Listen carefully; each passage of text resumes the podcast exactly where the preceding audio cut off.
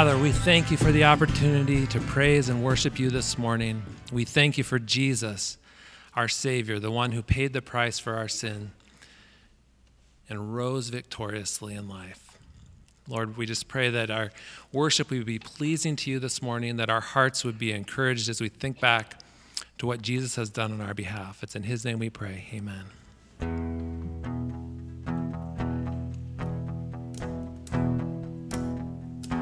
Listen to these verses from Romans 6. Romans 6 5 says, For if we have been united with him in a death like his, we shall certainly be united with him in a resurrection like his. We know that our old self was crucified with him in order that the body of sin might be brought to nothing, so that we would no longer be enslaved to sin. For one who has died has been set free from sin. Now, if we have died with Christ, we believe that we will also live with him. We know that Christ, being raised from the dead, will never die again. Death no longer has dominion over him. For the death he died, he died to sin once for all. But the life he lives, he lives to God. So you also must consider yourselves dead to sin and alive to God in Christ Jesus.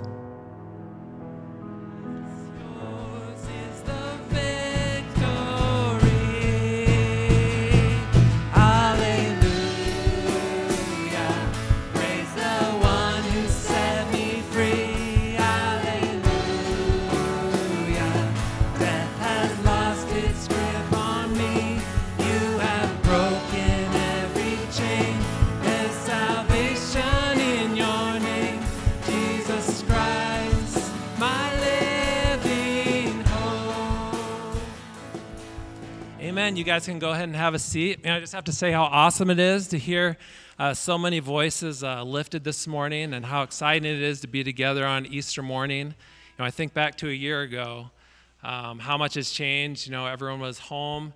Steve was up here on this uh, stage by himself. And uh, just praise the Lord for the opportunity. Uh, to be here together. I don't really have much for announcements. Uh, I'm, I'm trusting in Steve to fill me in on anything I missed, but I do know that kids are staying in the service, and there were some coloring books distributed to some of the younger ones. So if you didn't get that, uh, you know, maybe they're still available. Just raise your hand, and and maybe someone can bring that over to you. So yeah, maybe a couple more coloring books. But uh, with that, I'm to have Steve come on up. Never know what's happening. Always a little change of plans sometimes. So I hope over the last year, if we've learned anything, it's to roll with the punches and kind of be a little flexible. It's been a year of change. Just want to welcome each of you here who are in person and those of you online. Uh, we're just glad that you are with us this morning. I uh, need to get lined up here, so just grateful for your uh, presence. And I too, what a, what a privilege. I was down here in the front, so I could hear everybody singing. It's like, wow, this is getting me juiced up. I'm kind of excited about this. So.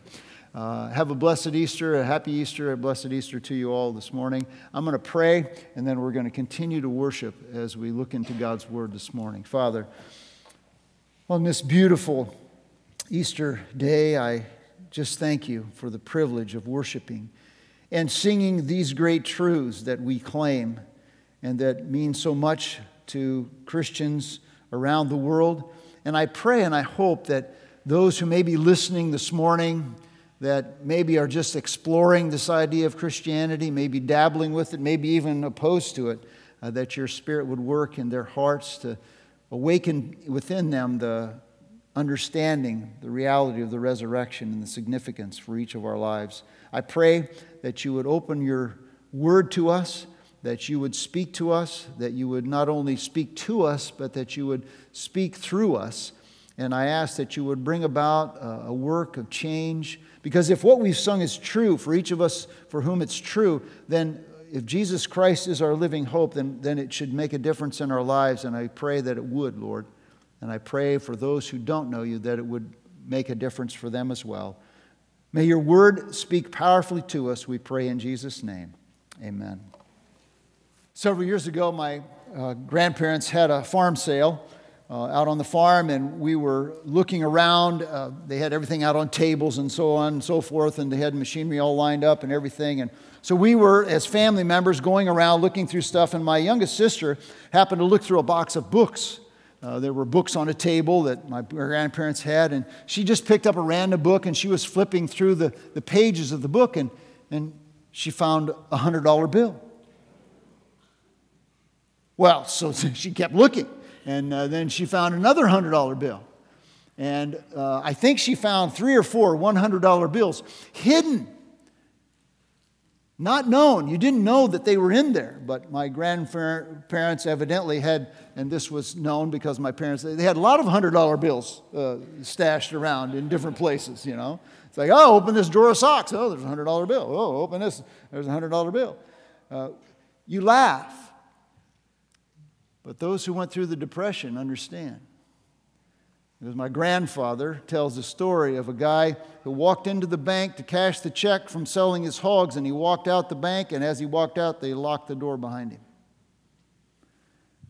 Anyhow, the story, that was, that was, that was for free, okay? The, the, the story has nothing to do with that. The point is that there were these hidden treasures that, that you didn't see, you know, that, that, that were uh, there that you didn't know. An almost empty book. uh, was a hidden treasure. And this morning, as we look into John chapter 20, verses 1 through 18, the story of John's record of an almost empty tomb is a story about what's there, but we, it's almost empty. And because it's almost empty, there's a story to be told. There's a treasure there. There's hidden treasure that deliberately highlights the value of hidden treasures in both what is in the tomb and what is not in the tomb. Now, most of us, you know, on Easter is that, well, there's an empty tomb. Okay, that's praise God, there's an empty tomb. But that tomb wasn't empty. It was empty of Jesus. But it was other stuff that was there that gave an indication that he is risen. He is risen indeed. Because John intends us to look at not only what is not in the tomb, but what is in the tomb, so that we might believe that Jesus Christ is the Son of God, and that by believing we might have life in his name. And that's the reason he wrote the book. And he tells us that in John chapter 20, verse 31. And so this morning, if you have your Bible, or if you have a phone that has the Bible app on it, or if you have a device, or if you don't, in, underneath the seat in front of you, if you're here in person, there is a Bible, okay? And in that Bible, uh, you can open up to the Gospel of John. There's an index in the front. If you want to turn to that, that'd be great. And in John chapter 20, verses 1 through 18, there are two convincing facts that demonstrate not only the reality, but also declare the riches of Jesus' resurrection, that call those of us who are rebels to believe that Jesus is the Christ, the Son of the living God, and by believing we might have life in his name and that also compel those of us who are righteous to live for Him and to communicate this great message to all around. So I'm in John chapter 20. I'm going to begin with verse 1. I read through the verse, verses 1 through 18. Now, on the first day of the week, Mary Magdalene came early to the tomb while it was still dark and saw the stone already taken away from the tomb. And so she ran and came to Simon Peter and to the other disciple whom Jesus loved and said to them, They have taken away the Lord out of the tomb, and we don't know where they have laid him. Peter, therefore, went forth, and the other disciple, and they were going to the tomb, and the two were running together, and the other disciple ran ahead faster than Peter and came to the tomb. And stooping and looking in, he saw the linen wrappings lying there, but he did not go in. Simon Peter, therefore, also came following him and entered the tomb, and he beheld the linen wrappings lying there, and the face cloth which had been on his head, not lying with the linen wrappings, but rolled up in a place by itself. So the other disciple who had first come to the tomb entered then also and saw and believed. For as yet they did not understand the scripture that he must rise again from the dead. So the disciples went away again to their homes, but Mary was standing outside the tomb, weeping.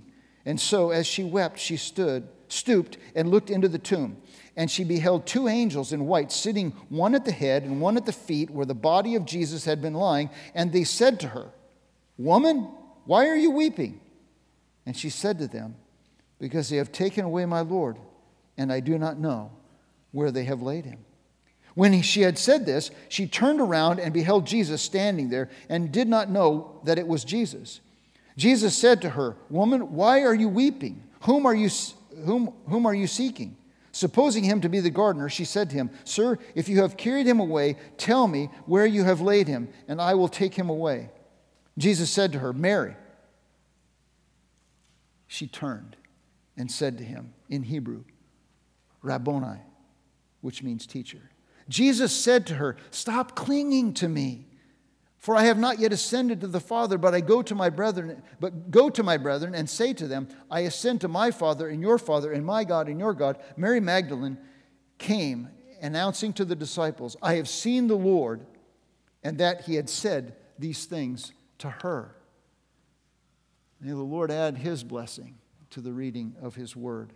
So here we are, these two facts that demonstrate the reality and declare the riches of an almost empty tomb.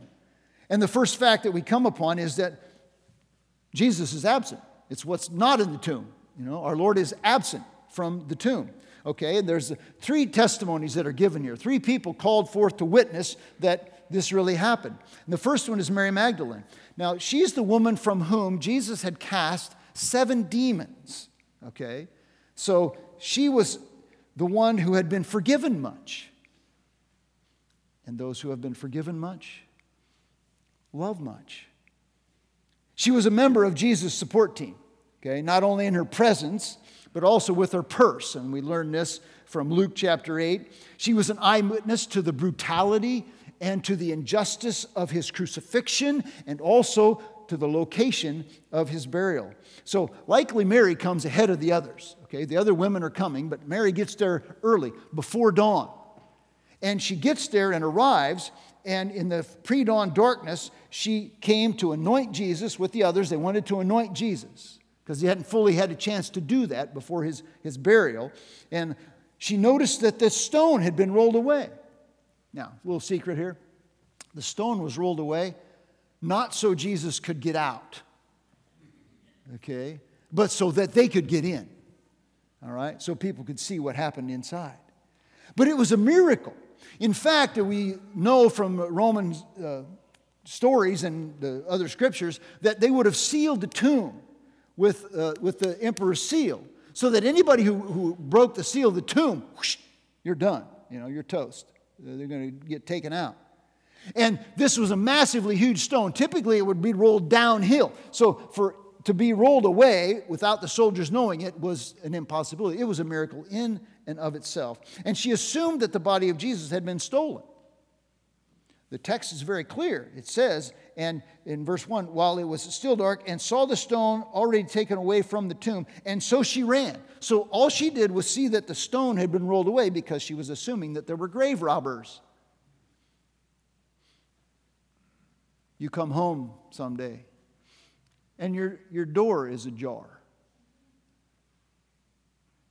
What do you think? Oh, yeah, I forgot to lock the No. You're panicked. Somebody has been in here and stolen from me. Somebody robbed the place. So you call 911, you call the police. No, this is, this is what Mary's doing. She was assuming that it had been robbed, and she had been robbed. So she ran to Peter and John and she said, They have taken away the Lord. Now, Mary, uh, while Mary was running to them, the other women arrived. Now, I'm getting this not from this text, but from the other texts, okay? The parallel texts. And they have this angelic discussion, or actually, they hear the angels speak to them. He is not here, he is risen. So they left to go tell the apostles. Meanwhile, Peter and John are on their way back to the tomb. And so then we get the second witness, which is John. Don't you love the Bible where it's like it throws this little comedy in there? So the two guys are going. Peter is the first one addressed. Peter breaks out, and then the other disciple whom Jesus loved, which we from all other passages seem to indicate that it was John, the author of this gospel, is the other disciple whom Jesus loved. And he's just faster than Peter. He just outran him. You know, Peter's in worse shape, so he just boom he has better legs, he got there quicker. But John gets to the, to the tomb and he, he kind of sees, looks in, and he just sees the linen wrappings, okay? Verse 4 And the two were running together, and the other disciple ran ahead faster than Peter and came to the tomb. Verse 5 And stooping, looking in, he saw the linen wrappings lying there, but he did not go in. Now, typical in the Jewish burial system was they would, they would cut uh, or tear linen cloth into strips, okay? And then they would wrap the, the tomb, uh, wrap the body in those linen strips, and then they would uh, put aromatic aloe, aloe on it, and then they would mix it with myrrh, which was an aromatic gum, okay? So it would form a paste that over time would harden and encase the body as their form of burial. So this is rather strange that he appears and he sees the wrappings lying there, apparently undisturbed. Now, they, if, if, the, if, if it had time to harden, then the body had just hardened and they were just kind of in this, this comb and the body was gone, or they had, had, had, fallen, but they were right there where they were not supposed to be if somebody had stolen the body. Okay? It was there, apparently undisturbed. And we see that it would not, uh, would not have supported anybody with the, it was gone. So then Peter arrives. Now, for those who know the Bible, Peter's, I call him impetuous Peter because Peter opens his mouth. Peter says things that he doesn't really know what he's saying when he talks about stuff. He just, ah, Lord, I'm never going to deny you. Uh, Lord, let me build you a, a, temple right here on the Mount of Transfiguration. Uh, Peter's just always saying things, spouting off at his mouth. Well, Peter just runs in, you know, whole hog. He's the master of curiosity. He just runs right into the tomb. What's going on here? And the text says that he beheld, which means he looked more closely examined the linen wrappings, and he also noticed the face cloth, because not only were the, was the body wrapped in these linen strips and spice, but then the head was wrapped separately in what would be like a turban, only around the whole face, you know. And so there it was rolled up, separate from them, just like you would have found if the body was laying face up, which is what they did. And the face cloth wrappings were fell in one spot and the linen wrappings in the other, and they were separated by a space. Wow. So there's Peter looking at it and examining it, and he says, and so the, the presence of the linen cloth and the position of the linen wrappings and head coverings serve as evidence that this body had not been stolen. This was not a case where Jesus had come out of his uh, stupor and fought to get free from his clothing. No, it had vanished as if the body had vaporized. No, not stolen. This is not the same as what happened in John chapter 11. You can go to John chapter 11 if you're curious, where Lazarus rose from the dead and Lazarus came out of the tomb with all of his grave clothes still on him. No, this is a different case. Jesus had gone. And when John entered, the text says, because he wasn't going to be let Peter get all of the information, so John entered the tomb and verse says, it says, verse 8, so the other disciple who had first come to the tomb entered then also, and he saw and he believed. He saw and he believed. Saw is to see with understanding. It's, oh, I see it now. I, I understand what's going on. Jesus is not here, he's gone. Most of the folks in the congregation know that, that I had COVID at the end of December, and through the 15th of January, I was in what I called my COVID cave in the basement of our un- unfinished basement of our house, uh, hibernating and isolating and insulating and separating from everybody so that I wouldn't infect anyone. And when I came out of my COVID cave, I went out and uh, went to start my van. I started my van and it, it roared as like there was a huge hole in the muffler. It was just like uh, like I had straight pipes or something. You know, I was like, whoa, I got a hot van, you know, it's rumbling like that. And I was, I was, like, this didn't happen when I parked it two weeks ago. It wasn't like that. And so I called Jim uh, Kearns up and I said, Jim, I, I, I, don't know what's going on. I crawled underneath and I think there's something going on. So I took it over to Jim's. He put it up on his hoist. And Jim looked, he saw, and he understood. He said, Somebody's, somebody tried to steal your catalytic converter. Somebody had crawled under my van and used a sawzall, a reciprocating saw, and cut a, a, hole in the tailpipe in front of and behind the catalytic converter, but they didn't get the job completely done. which for which I'm very grateful. In fact, my wife, one night, she tells me later, she heard somebody, she says, I think somebody's working in the garage next door. Is this big, loud noise. And so she went to the deck, opened the deck door, and hauled out, Hey! Well, I'm convinced. So Jim saw and he understood. John went in, he saw and he understood exactly what was going on. Jesus had vanished. Now, read verse 9. It says, So he understood and, and believed, for as yet they did not understand the scripture that he must rise again from the dead. So they believed he had risen from the dead, even though they didn't know that the Bible had said he must rise from the dead. Jesus had risen from the dead, and they were amazed. The resurrection opened their spiritual eyes to, the, to, to understand things that the scripture said that they didn't quite grasp yet. And the fact that the two of them saw it meant that their testimony was viable in a court of law. On the witness of two, te- two the testimony is firmly established. Firmly established.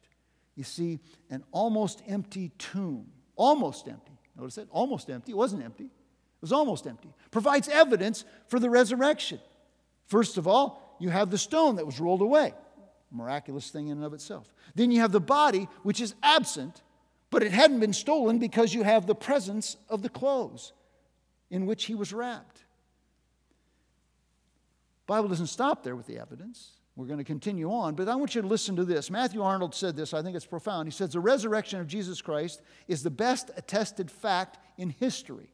People do not deny the resurrection for the lack of facts, they deny the resurrection for the lack of faith. Because if we're interested in the facts, the facts are, in, are absolutely conclusive that Jesus rose from the dead. They don't deny the resurrection for lack of facts, but lack of faith. Now, I find it fascinating that most people believed in that time, most people believed in the resurrection when? After they saw Jesus risen from the dead. But John and Peter believed that Jesus had risen from the dead before they saw Jesus risen from the dead. And let me tell you what, folks. John goes on and he records what Jesus said in John chapter 21, or later in John 20, I'm sorry. And Jesus says, Blessed are you who believe, who have not seen.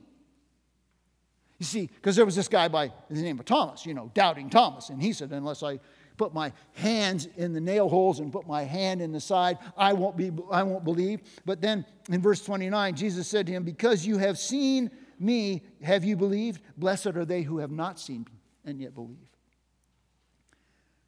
It's a blessed thing, folks, to have not seen Jesus and to believe based on the evidence.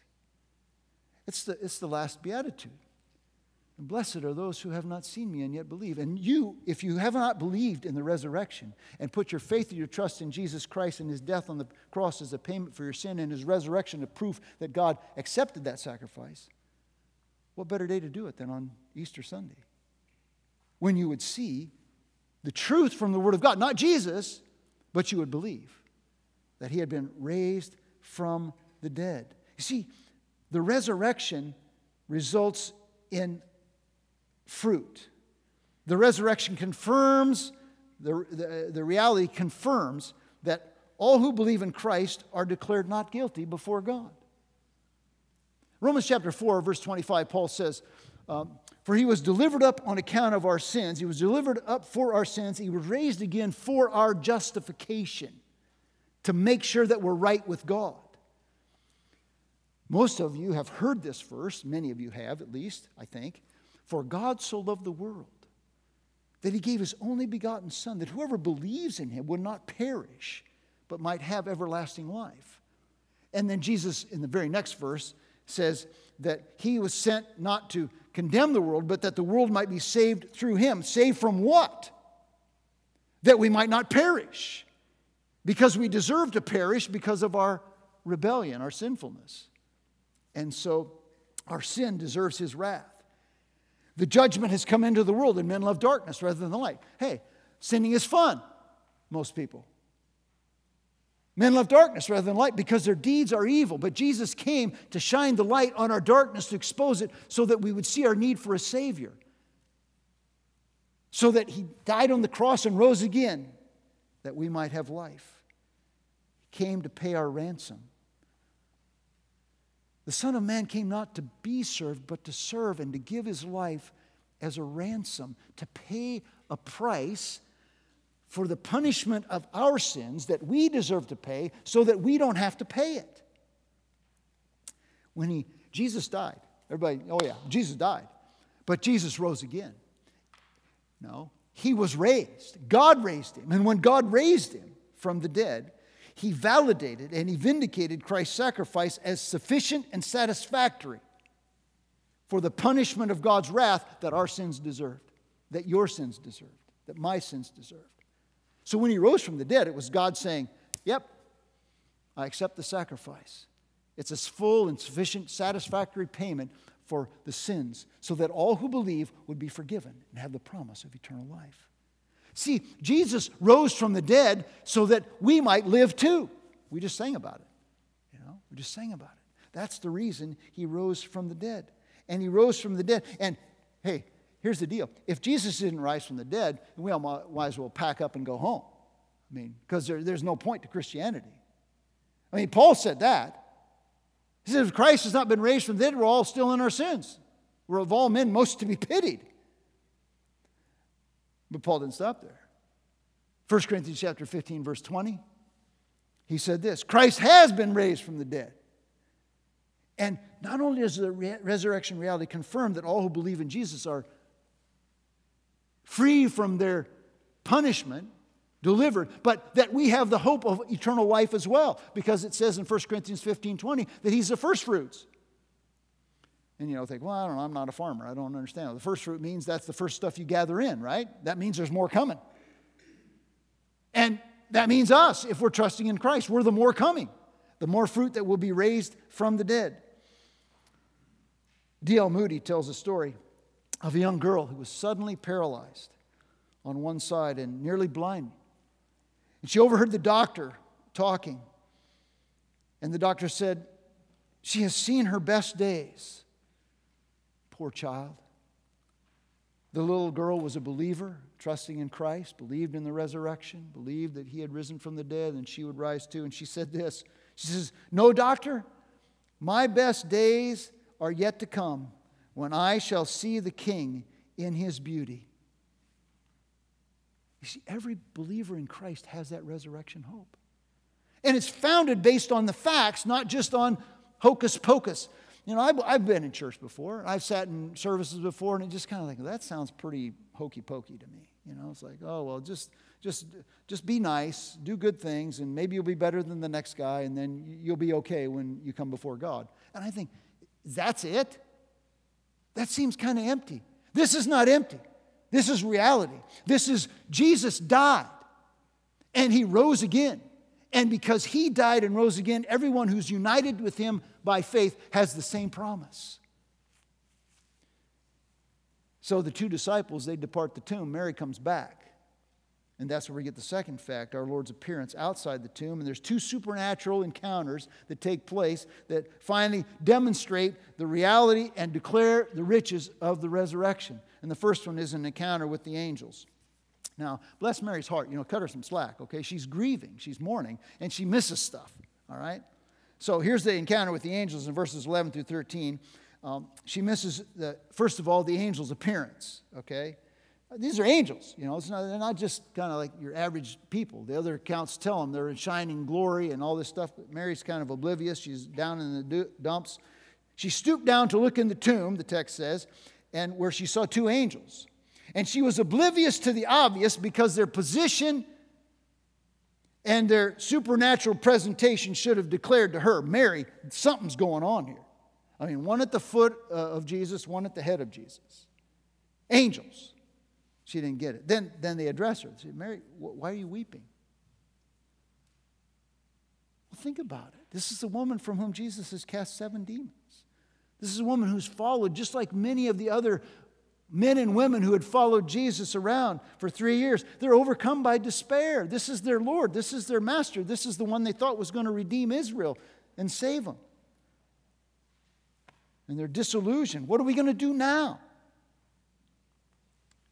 She was a recipient of God's tremendous grace.